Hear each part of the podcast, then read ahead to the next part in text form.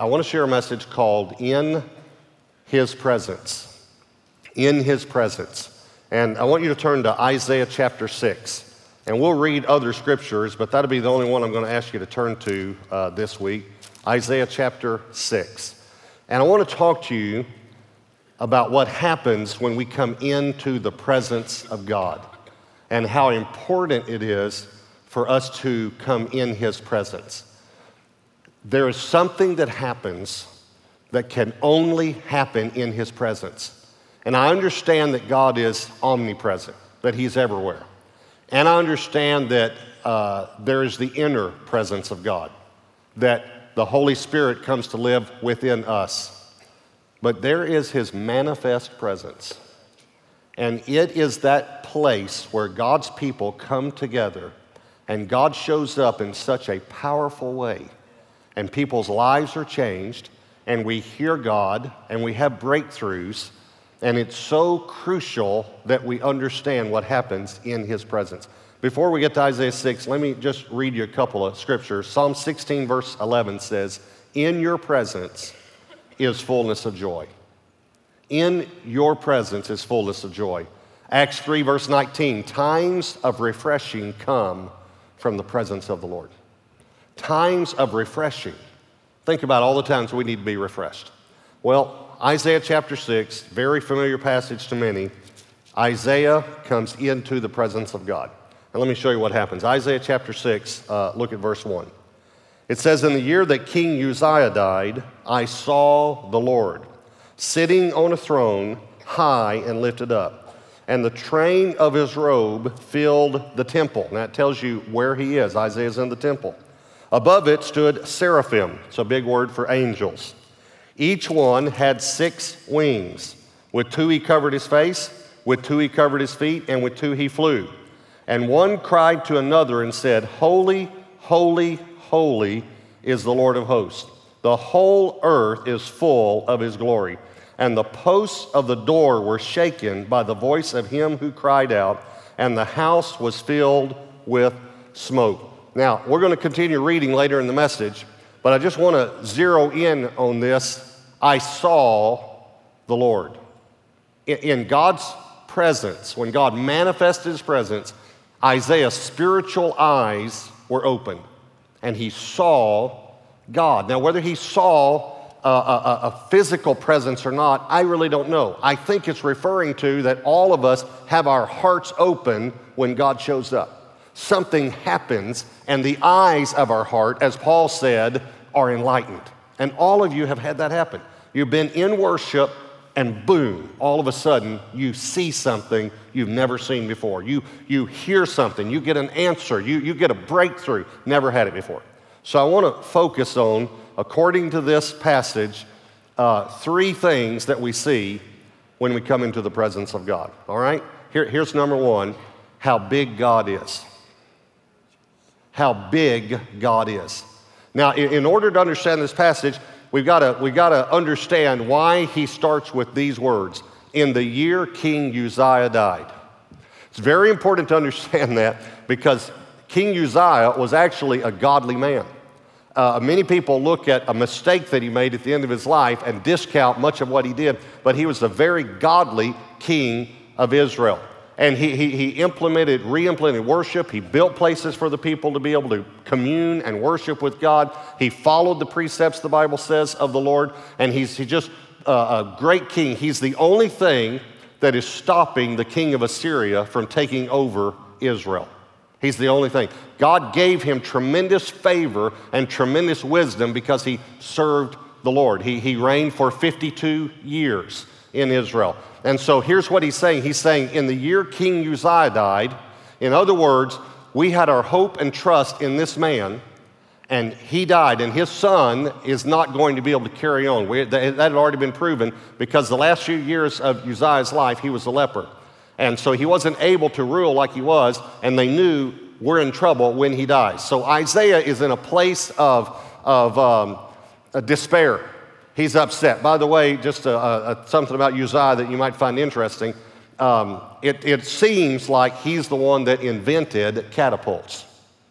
Uh, now, if you find out that someone else did or, or Wikipedia tells you that, you don't need to write me about it. I don't really care who did it. But um, let me just read you the verse that I base it on. Second Chronicles 26, verses 14 and 15. It says, Then Uzziah prepared for them, for the entire army, shields, spears, helmets, body armor, bows, and slings, slings to cast stones. And he made devices in Jerusalem, invented by skillful men to be on the towers and on the corners to shoot arrows and large stones. Sounds like the catapult, doesn't it? So his fame spread far and wide, for he was marvelously helped. This is, this is great insight here. He was marvelously helped till he became strong. What happened was, he became so strong and so feared, he decided he could just do things his own way. And he went into the temple one day and decided he didn't need the priests to do their priestly function, that he could do it as the king. And the priest came in and said, What are you doing? You can't do this. And he said, Yes, I can. I'm the king. And immediately he was struck with leprosy. And here's the sad thing you can read about it uh, in Chronicles there. It says that he was isolated from the house of the Lord for the rest of his life and he lived alone in isolation. He was actually isolated from his family as well because he decided he could worship in his own way. So Isaiah is in this place where I'm in trouble because the king has died. Okay, but here's what happens he goes into the temple and he begins to worship, and here's what he finds out. You know, the king with a little k died, but the king with the big K is still alive and own his throne. He has an encounter with God. Now, think about how many times we need this. How many times are we dealing with something that we think, I'm going to be overwhelmed by this, and we come into the presence of God and we see how big God is? And we think it's going to be okay because God is big enough to take care of this. God wants to meet with us. Is uh, Exodus 25 22. And there I will meet with you and I will speak with you. Hebrews 10 25, not forsaking the assembling of ourselves together. Now, let me tell you something that I'm a little concerned about. Um, I'm concerned that because our services are on the internet, that the enemy could give all sorts of excuses not to attend church. Someone said to me a while back, uh, I'm a part of your internet church. I said, We don't have an internet church. We have a church and we air our services on the internet, but we don't have an internet church because that's not church. Now, listen, I, I'm glad we have it. If you're sick, watch. If you're on vacation, out of town, watch. If you're recovering from something, watch, like I was a few weeks ago. But as soon as I was strong enough, I was here. And I was so glad to be here. There is something different about being here than watching what's going on here. Now, I'm not talking about the message, you know, watching the message an, at another campus. I'm not talking about that. I'm talking about what happens during worship. So many times we think church is about hearing the speaker, church is about hearing the Savior. It's about being in the presence of God and God doing what only God can do and it only happens in his presence. Um, Psalm 22, verse 25 My praise shall be of you in the great assembly. Psalm 35, verse 18 I will give you thanks in the great assembly, I will praise you among many people. Now, you think about this if it's not important to come to church, why does the devil fight church attendance so hard? It seems like when you're getting ready for church, everything goes wrong, right? And, and you can get to work on time, but it's really hard to get to church on time. And, and the kids are worse that day than they've ever been. And when you finally get here, you're late, you had a, wife, a fight with your wife, and you spanked three kids on the way. right? So you're in no mood to worship God and you just think, I don't even know why I'm here. That's it, just happens. It's, it's amazing how kids are. My, uh, my boys, Josh and James, were in Home Depot a while back, and uh, they came home. They came to our house afterwards, and they were, they were dying. They said, We got to tell you what happened. They said we could hear this uh, kid talking, and we couldn't quite understand it. We came around the aisle, and there were these two adults, the parents, and they were obviously mad. And they were walking about 10 feet in front of this kid. And the kid was about six years old, and this is what he was saying. He was saying, Guys, let's just talk about this. he said, Come on, guys. He said, When you think about it, you're tired of spanking me. I'm tired of getting spankings. guys, we can work this out if we just talk about it.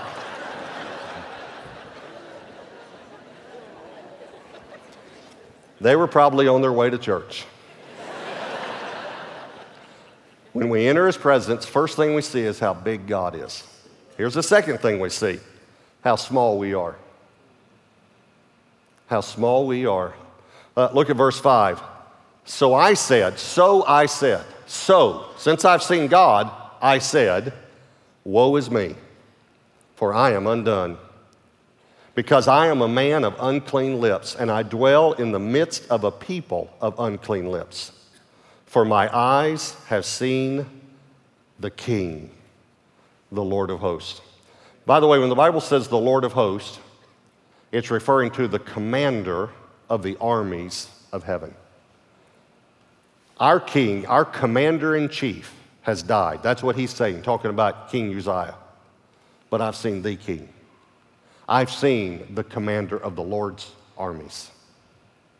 And it gives me the, it gives me the understanding how big God is, but it also gives me the understanding how small I am. Now, we can look at this a couple different ways. One is how small we are compared to how big He is, but another way to look at it in the positive is how small our problems are compared to how much strength He has. All of a sudden, you're facing this, you're facing this, you're facing this. You come into the presence of God and it's all in perspective of this isn't that big for God. Nothing's too difficult for God. So that's one way we see it. But another way to see it is the holiness of God.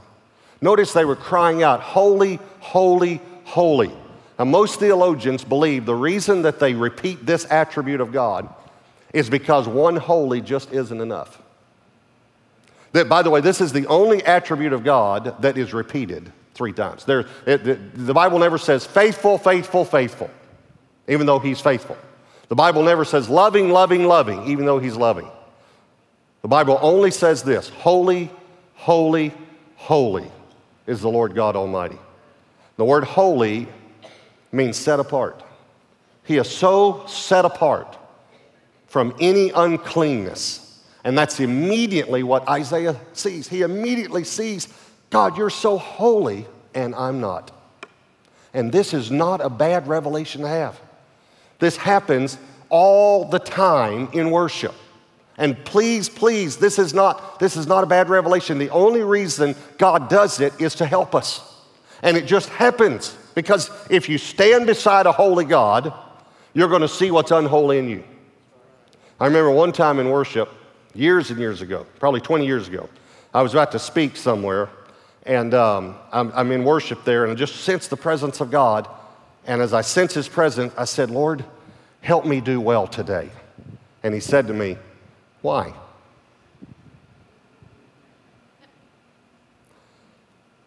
And immediately I knew why, but I didn't want to say why. But I decided to say it anyway because he already knew. I said, Well, uh, so I won't look bad. I mean, you know, you might as well be honest with him. He knows. And he said, That's exactly right. That's exactly why you're praying this, son. He said, You pray, help me do well before you preach for your sake. But I'm going to bring you to the place that you pray, help me do well for my sake, for the kingdom's sake. Now, it just it changed. See what I'm saying? It's not bad when you see how bad you are. You got to hear that. It's not bad when you see how bad you are because God is okay with it. He can take care of it. Uh, Revelation 4 8, the four living creatures. Watch this, each having six wings. Now, this is amazing because we just read Isaiah that this angel had six wings. each having six wings, were full of eyes around and within, and they do not rest day or night from saying, Holy, holy, holy, Lord God Almighty, who was and is and is to come. When I was preparing this message, I just started thinking of some scriptures with the word holy in it, and I just wrote this down. His name is holy, for refers to the holy name of God. His power is holy. His temple is holy. His spirit is holy. His covenant is holy. His city is holy. His tithe is holy. His ground is holy. His works are holy. His words are holy. His promises are holy. His angels are holy. His prophets are holy. His people are holy. And then I remembered one more even his kisses are holy. Greet one another with a holy kiss. All I got to say about that is make sure it's a holy one. God's holy. But here is the wonderful paradox in Scripture. I'm going to read of the Old King James. Psalm 22, verse 3. But thou art holy, O thou that inhabitest the praises of Israel. It's one of the greatest scriptures. Here's, here's what it says. Remember, holy means set apart. God, you are holy, but you live in the praises of your people. Now, the reason he does is because he took care of our sin. But he inhabits the praise of our people. This is one of the reasons we do habitation. Because we don't want just visitation, we want habitation. And we want to take a little more time once a month on Sunday nights to spend in the presence of God. Most of our campuses, we have multiple services. All of our campuses, we have multiple services in order to have multiple services, turn the parking lot over, um, uh, turn the nursery rooms over, you know, to get kids out and kids in for the next service, our services have to be a certain length. And years and years ago, I, I just said, I just miss having more time in the presence of God. I mean, we enter His presence, but if you're a little bit late, you can miss some. So I said, I just want to start uh, just maybe a once, a, uh, once a month Sunday night service. I don't even know how many people come. Well, it's, it's almost full, you know. And Steve Dulin, is, is a few years ago, God gave him some visions and he started leading those, and he does a fantastic job. But one of the reasons we do it is to just have more time in the presence of God. If you never come, come Sunday night. It's incredible to have more time in His presence. It's okay for God to show us our sin because He has a remedy. Can I say that again? It's okay for God to show us our shortcomings because He has a remedy. When at um, Shady Grove, Pastor Olin's down here on the front row. When Pastor Olin was the pastor and I was one of the associate pastors there, there was a young lady that came and she got saved one week. And she was living with a guy that uh, played uh, guitar in a rock band. And she just, someone invited her from work. She came, she got saved that week. She went home that day and, and moved out. And she said to him, I can't, I can't live with you anymore. And he said, Well, why? She said, Because I got saved. Now, here's the amazing thing no one told her that it was wrong to live together before marriage. She just knew. Once she got saved, she knew this is, this is not the way God intended. And so she said, I, he said, I can't live here. He said, Why? She said, I got saved. You know what he said? He said, I want to be saved too. And he was serious. He said, I, I, I don't know how to be saved. And so she told him the only way she knew. You know, she, she, she didn't know any other way because she'd just been saved more. And she said, okay, well, next week, she didn't know you could be saved before because she got saved in church, see? So she didn't know you couldn't be saved in church. You can be saved if you're not in church. Did you know that? You are not going to die in a funeral home. It's convenient, but it probably won't happen. So, so you don't have to be in church to be saved. But she didn't know. So she said, come next week. And she said, there will be a time when they ask the visitors. Now, that's what the way she thought in her mind. When they ask the visitors who aren't saved, who want to get saved to go to the front. When they do that, you go to the front. So he came and we began to worship, and the presence of God showed up. And here's what he told he told us this later. He said, I started getting sick, physically sick. And he said, I started thinking to myself, I'm going to throw up. I'm going to throw up on the back of this lady in front of me. I'm going to throw up on the back of this lady. And so he said to her, I have to leave. I'm going to throw up. And she said, now you remember she's been saved a week. She said, It's the devil, just, just relax. and he said, I just felt better all of a sudden. I thought, hmm, okay, that's probably right. It's probably the devil. So then, Pastor Olin was actually greeting the visitors that week. So he got up, this is not at the end of his message, he just got up like, like uh, the campus pastor would do and just said, I want to greet those who are visiting. Well, he heard the word visitor and he got up and walked down to the front. No one else had got, he just got up and he walked down to the front. Now, remember, in his mind, a visitor is someone who needs to get saved. He didn't know you could be a believer and visit a church. A visitor is someone who's not saved. So Pastor Olin said to him, um, Can I help you? and he said, Yes, I'm a visitor.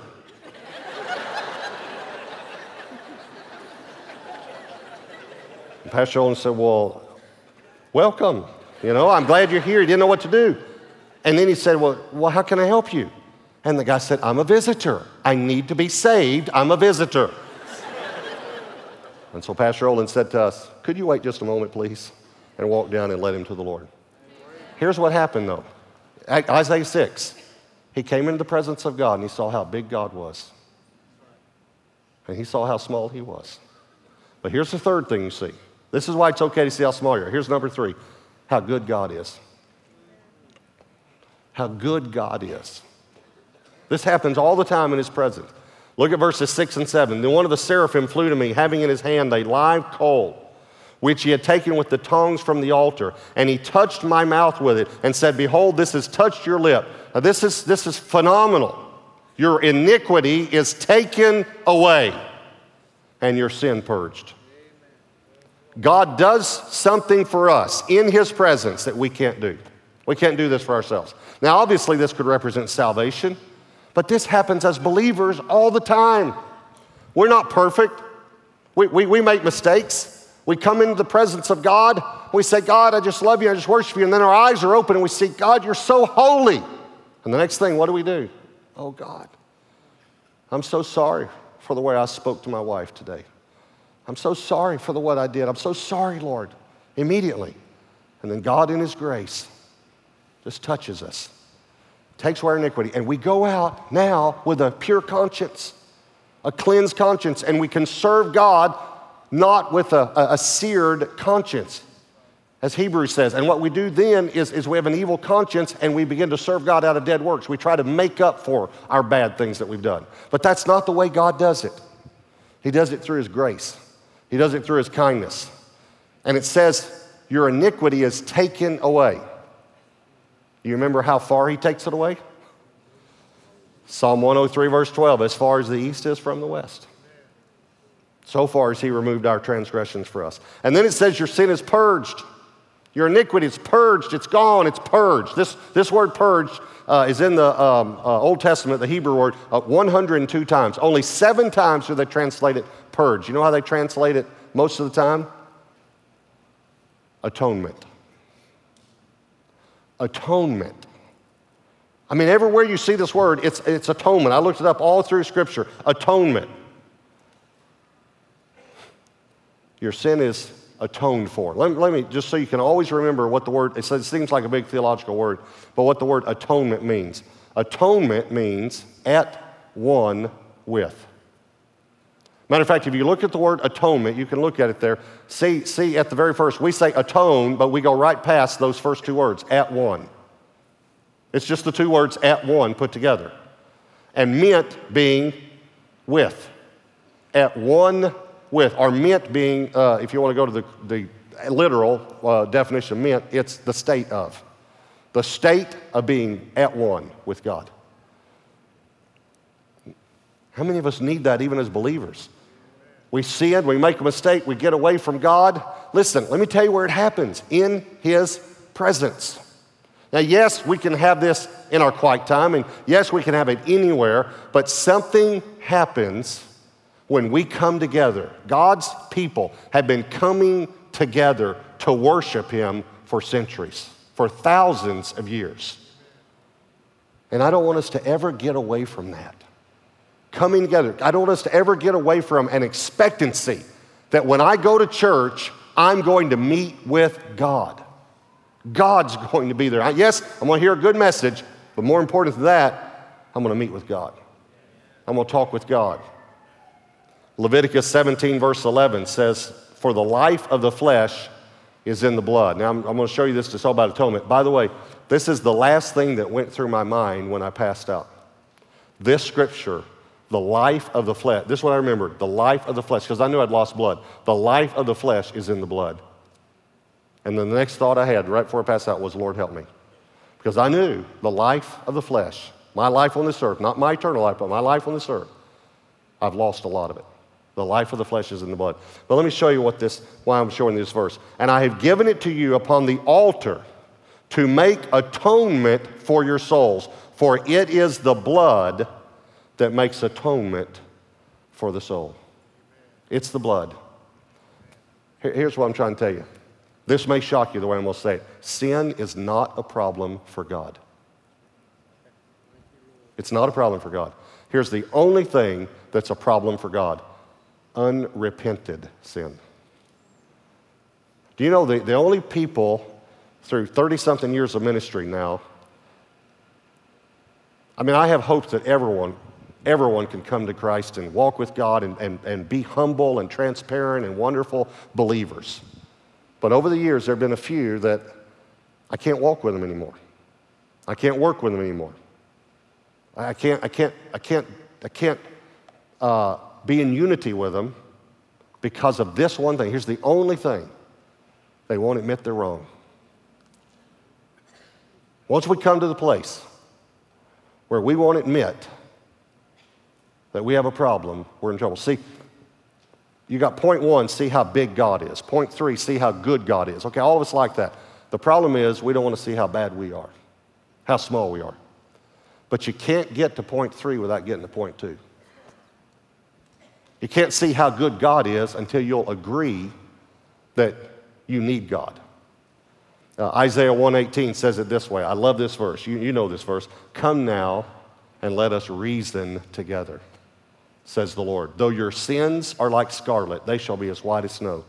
Though they are red like crimson, they shall be as wool. You know what he's really saying here? Your sin's not a problem for me.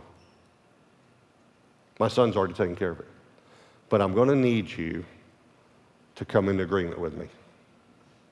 This is what happens in the presence of God. I, I just want to encourage you. Uh, and I don't think I've ever, ever preached a message along these lines. I'm preaching about church attendance. I want to encourage you don't miss. The reason we air our services is because if you're sick, you're out of town, you can't get here for some reason, or you live in another city. But if you're in driving distance and, and you got one good leg and one good eye, come to church and watch what God does. Uh, I've told you stories before about a carpet cleaner that God used named Milton Green in my life and in James Robison's life. I'll never forget this that he told. He, was, he owned a carpet cleaning business and he'd hired a new guy and he had gone through and told him everything to do and all. And he left for a few hours to go check on another job and he came back and the guy was putting the equipment up. And he was walking through the house thinking he shouldn't be finished by now. And he got to those well worn areas, hallways and things, and there was dirt in the carpet. Wasn't clean. And so he said, I've dealt with this before, new employees, but he said, I just felt like I just needed to make sure that this guy could continue working for me. So he said, I called the guy over and he said, I, I positioned him where his toes were right at the dirt. And I said to him, Look at me, now look down. And he said, What is that? And the guy said, That's dirt. And Milton said, Good, now we can work together. He said, Because you can't imagine how many guys that I've hired that can't see that. And they pay us to get that out. And if you can't see it, we can't work together. But if you can see it, then we can work together. Right after I heard Milton share that story, I remember thinking, that's a good story. And you know, as a preacher, you like good stories. That's a good story. I can use that. Right after, I was in a worship service, and the Lord said to me, Look at me. And then He said, Now look at that. Something in my life. And I remember the Lord said to me, What is that?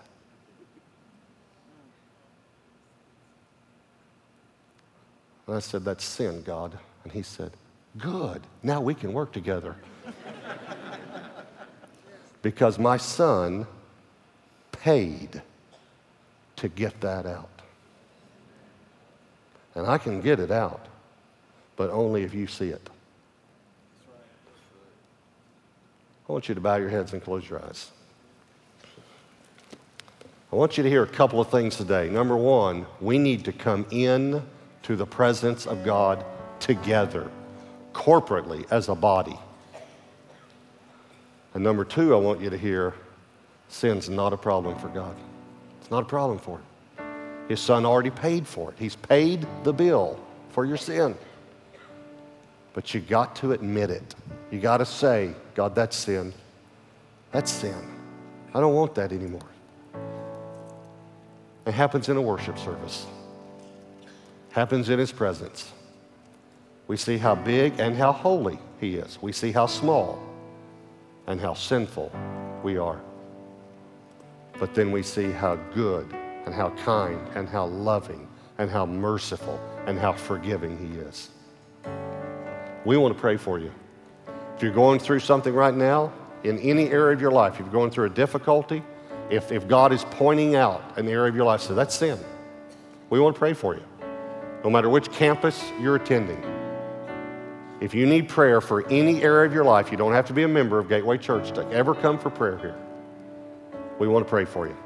We're going to have one more worship song. We do this every every service. And we're going to have leaders that will come to the front of the campus where you're attending. And if you need prayer for any area, any area, maybe you just got a bad report from a doctor, maybe it's not a, a area of sin in your life, maybe you're praying for a loved one. But if you need prayer, let's come into agreement and let's pray. So when we stand to sing this last worship song, as soon as we stand up, you just step out and come. Just come to the front of the campus where you are and let the Holy Spirit minister to you. Let us pray for you. Holy Spirit, I pray you'll draw every person that has any need of prayer in Jesus' name. Amen.